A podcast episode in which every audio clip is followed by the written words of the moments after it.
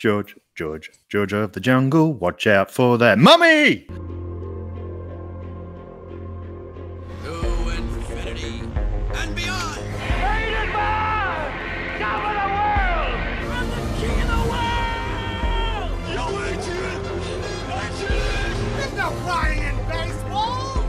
First, what's on second, I don't know who's on third. Elementary, my dear Watson. What's in the box? Just what do you think you're doing, Dave? Frankly, my dear, I don't give a damn. But why male models? Why so serious? I am serious. And don't call me Shirley. Well, nobody's perfect. Go ahead. Make my day.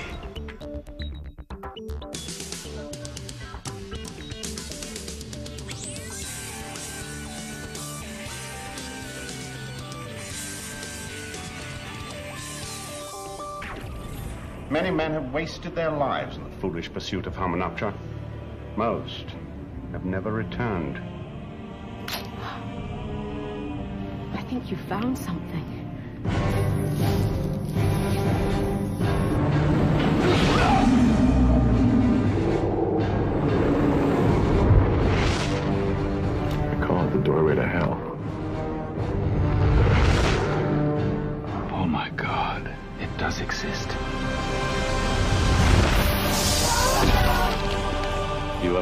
The creature that we have feared for more than 3,000 years. Is the bringer of death.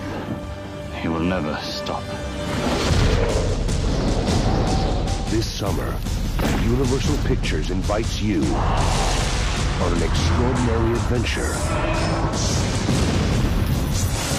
beyond life and time.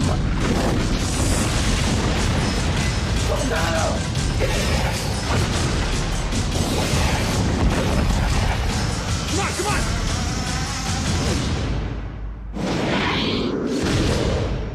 Welcome everybody to Pop Culture. I am Scott, I'm Jason. And I'm Monica. and this week we are talking about the Mummy, Yay! the good one. The best one.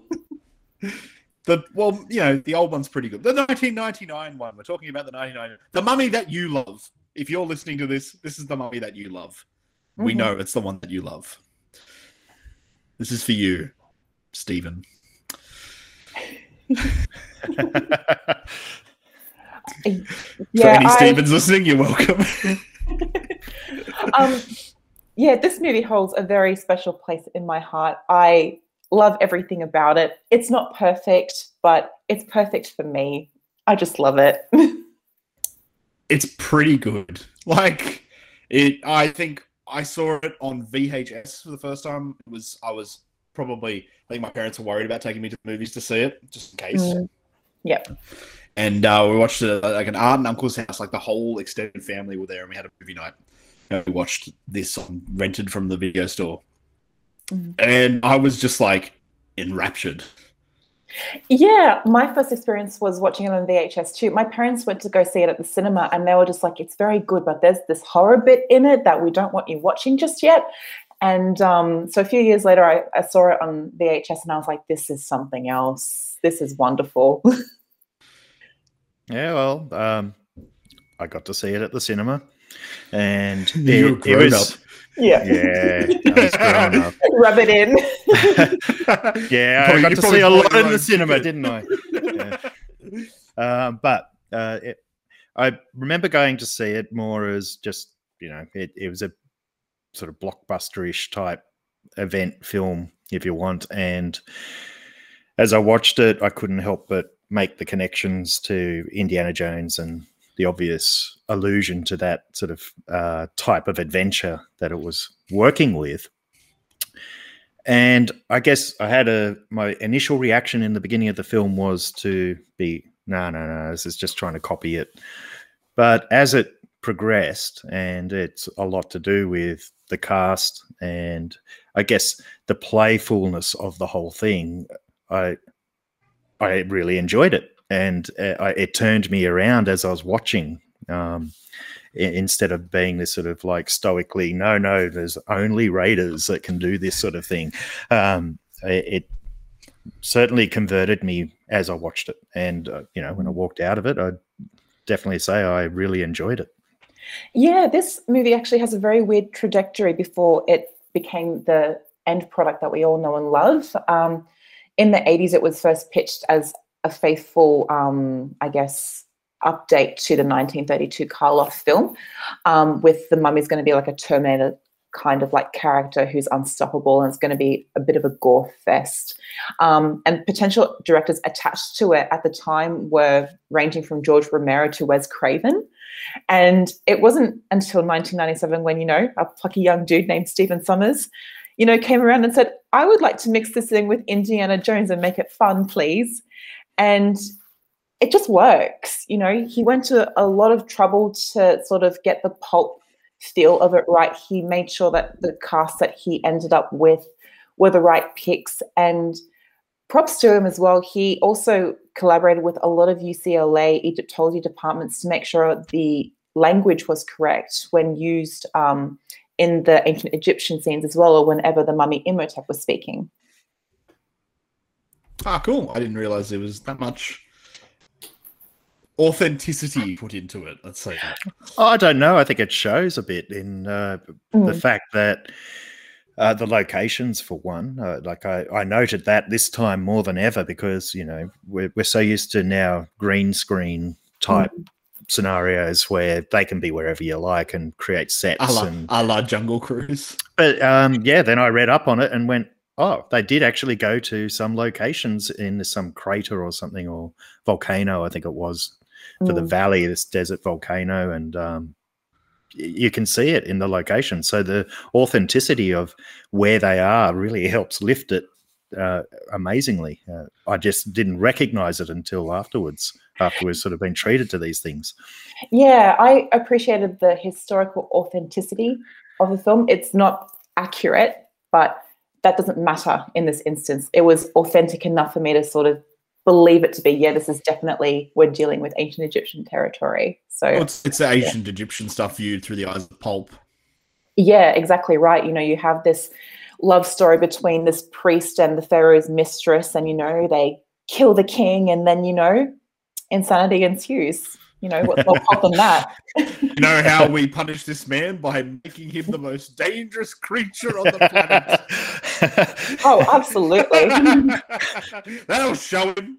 Mm. Uh, the one flaw in it, I have to say, it, it was sort of like when that's worked out, I sort of go, yeah, why? Why? why would you do that? but um, yeah, it, it it does balance that pulpy adventure with a bit of horror quite well. Um, yeah, it, it sort of has that same feel that Raiders has of a real threat, if you want, in what's going on, and you do sympathise with the victims of the mummy more than you'd normally would. Yeah, you do. You see this ragtag group of Americans who um, are, you know, um, I guess desecrating an ancient landmark, but you do feel sorry for them because you get to know them on the journey a little bit, especially the first one, Mr. Burns, who loses his eyes in the first instance and then he's finished off a little bit later. So he suffers a little bit. Hmm. Yeah, a little bit. he just needs his glasses. Um, yeah, well, he gives you like, a, I mean, it sort of paints them with a broad brush. They're kind of 2D characters, but there's enough there in an era kind of in this pulp world anyway where you, you get it, like you get them. Yeah, and that's exactly. enough. It's enough to make you care. Yeah, and they're a really nice contrast to your core cast. Um, so you've got Evie, Rick, and Jonathan. You know, there are a trio of misfits who carry this film, and they're just so and, oh, and, and, and Ardeth Bay, I would argue. And Ardeth Bay, of course, yeah. No, we can't forget Oded Fehr's really solid performance in this movie. He's great. He's a great, great actor. Mm, um, he really is. yeah. Um, I just remember being in hysterics, like how funny uh, Brendan Fraser and um, oh my god, plays Jonathan.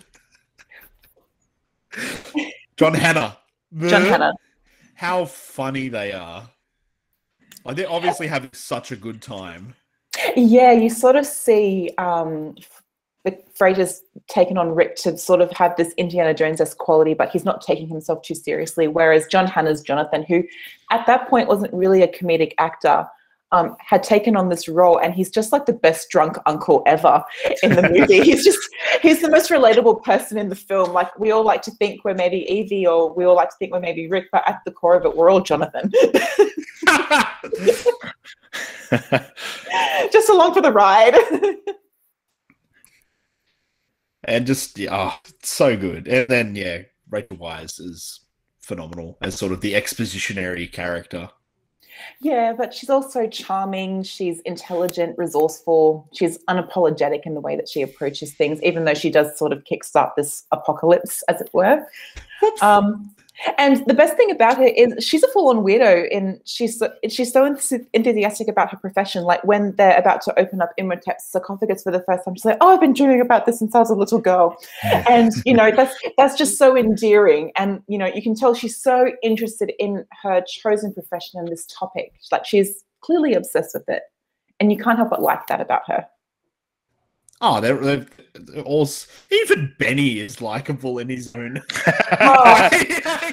well, he's a great he's a great anti-hero, isn't he? He's sort of like the as in the great villain. Ultimately, I think he's actually better than Imhotep in some ways because of how they know he's like that, and it, yet still they let him close.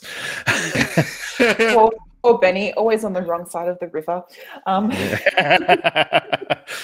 but yeah, He's just like it- the he- perfect weasel. He is. He is, yeah, he really is. And I actually really liked the sort of um, contrast you had between him and Arnold Vosloo, who plays Imhotep, because um, when Arnold Vosloo was cast for the film, he said, I want to play this completely straight because I think it'll just make it weird but funny in a way. He approached this with this weird Romeo and Juliet aspect in the, in the way that he is pursuing to bring his dead girlfriend back to life. And that really cuts through with Benny's comedic timing as well and his sort of like opportunistic villainy.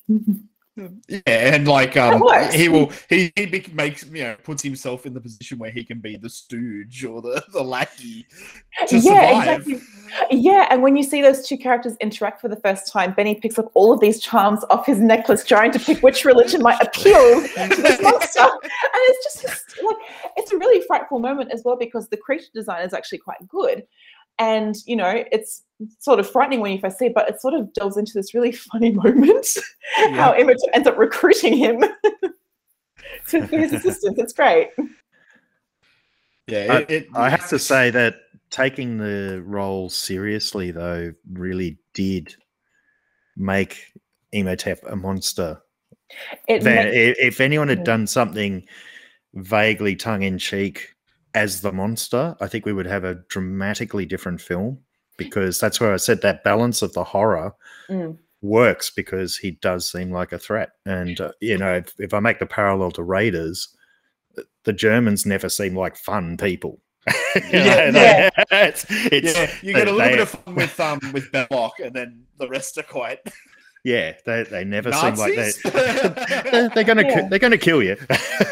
um, so and that might be the problem. yeah, it just works sequel, really well. It, it does, Imhotep yeah. gets a bit sillier.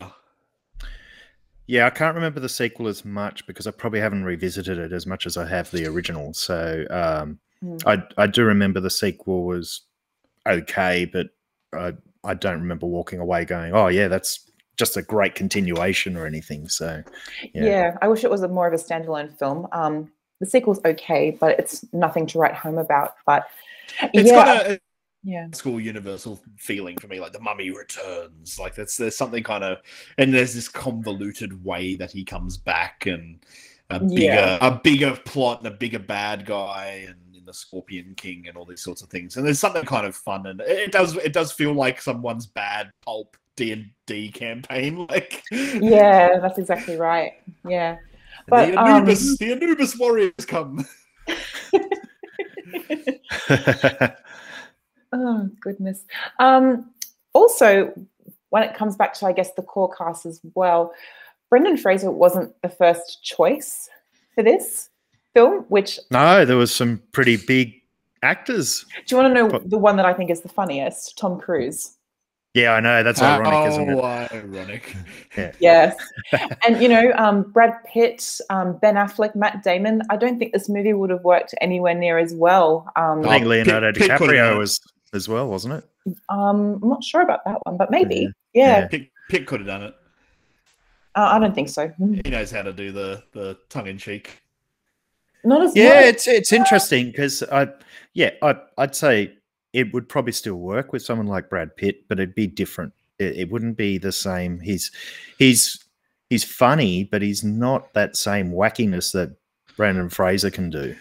If you get what I mean, it's like Yeah. I think uh, Brendan Fraser just has that almost car- cartoonish ability to go up and down. Yeah, but to go up and down from being really dramatic and serious to then really cartoonish and over the top, and it works more The than Brad yell, Pitt. the yell is like the defi- It's the it's the Indiana Jones esque moment that just sep- defines his when he character screams back well. at Imhotep and just shoots. He's no, I don't have time for this. It's so good. Mm, yeah, So- so. good. Yeah. Um, I also found not that um, it's aged particularly well, maybe because of the limitations of the time, but I did find some of the special effects when I first saw the movie were really spectacular. Like this, the sand wall, and you have Imhotep's face come out of it.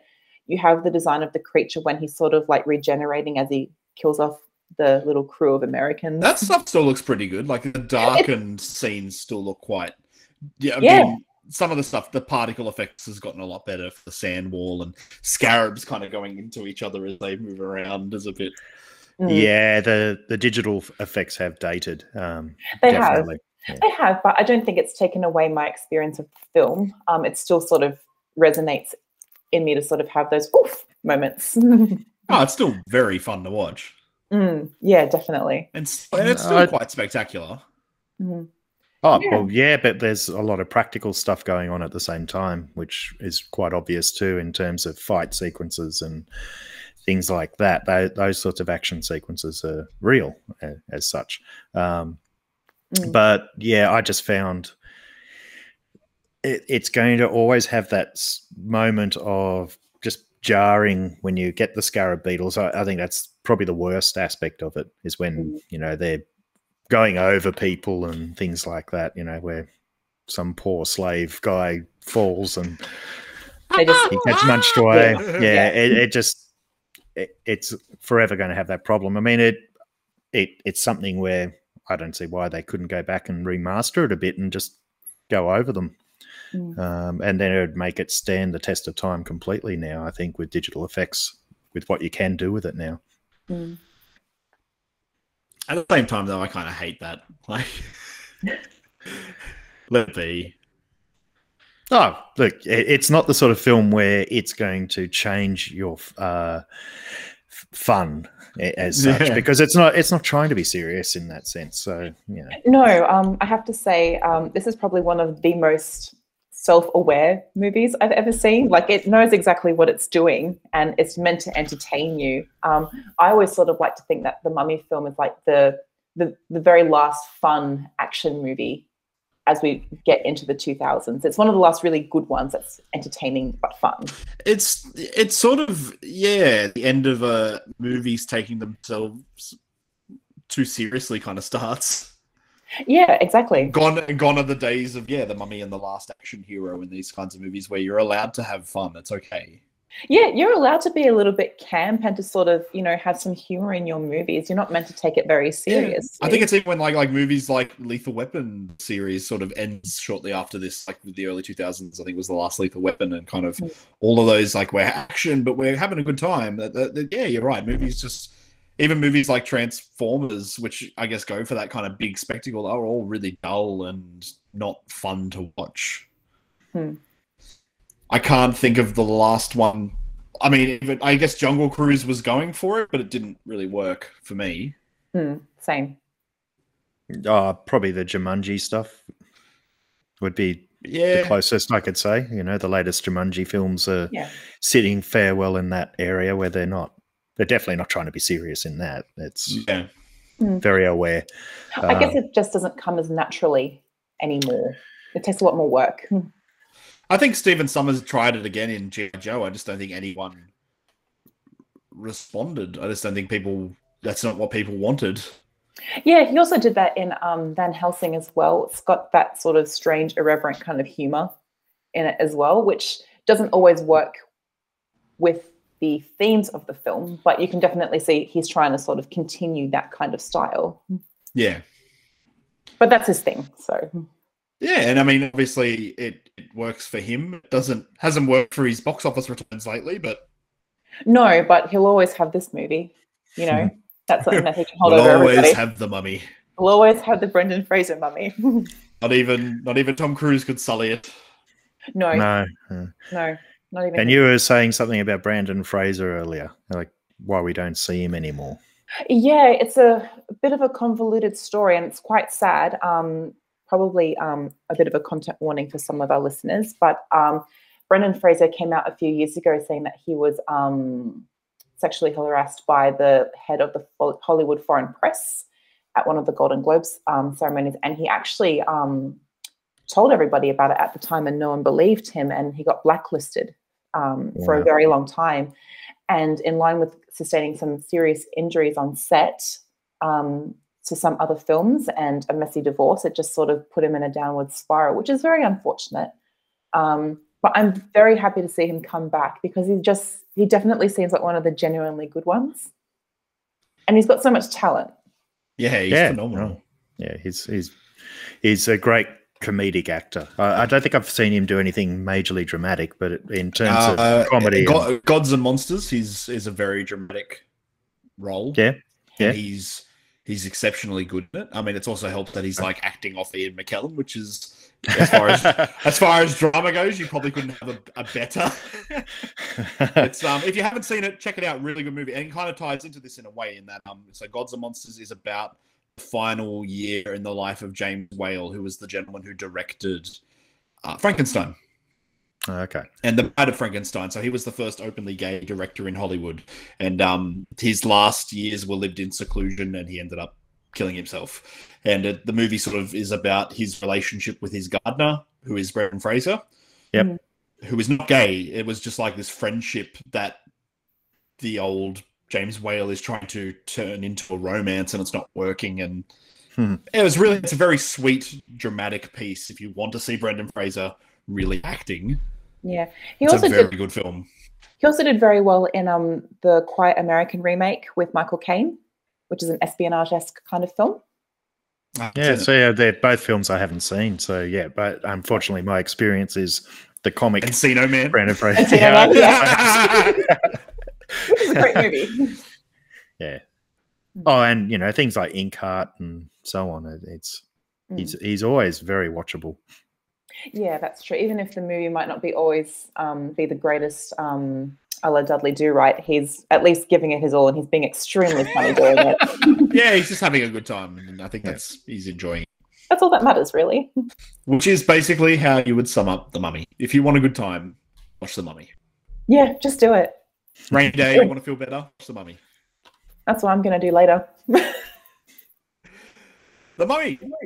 Thank you guys for watching this episode of Pop Culture. Watching, listening, listening, listening. You might watch it if you're watching YouTube. If you're one of the like five people who watches that YouTube channel. Thanks for watching. anyway, thank you for listening to this week's episode of Pop Culture. I've been Scott. I'm still Jason. And I'm still Monica. Pop Culture is produced by and recorded by Jason Eddie, Monica Porto, and Scott Sauer. The clip for this week's show was the trailer for The Mummy, and the song at the end was the main theme from The Mummy. If you're enjoying the show, please I invite you to jump onto Apple Podcasts and leave us a review. It helps us expand the show and reach new listeners. If you'd like to find us on social media, we're available at Facebook at facebook.com forward slash popculturepod, on Twitter at popcultureau, and we're also available on Instagram.